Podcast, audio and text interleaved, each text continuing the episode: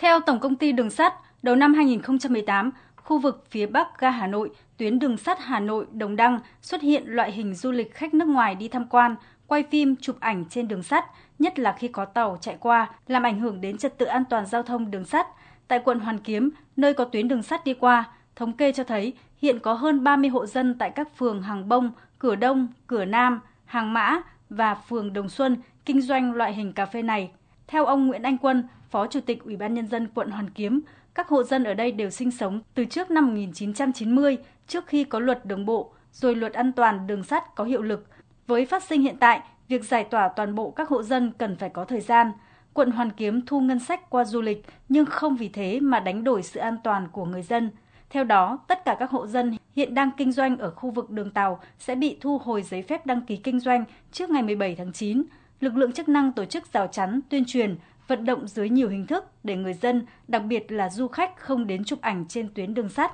100% các cái cơ sở kinh doanh ở khu vực đường tàu này đều là kinh doanh vi phạm hành lang an toàn đường sắt và chúng tôi sẽ thực hiện thu hồi cái giấy phép này là thu hồi toàn bộ tất cả các giấy phép đối với cả các hộ kinh doanh mà có cái vị trí ở mặt cái hành lang an toàn đường sắt. À, bên cạnh đó thì quận Hoàn Kiếm cũng có một cái quan điểm rất rõ ràng là không đánh đổi cái cái sự an toàn của người dân đến bất kể một cái quyền lợi kinh tế trong khi đó, tại khu vực phường Điện Biên, ông Tạ Nam Chiến, Chủ tịch Ủy ban Nhân dân quận Ba Đình cho biết, sau chỉ đạo của Ủy ban Nhân dân thành phố, quận Ba Đình đã cho dừng hoạt động tất cả các quán cà phê sát đường sắt trên địa bàn.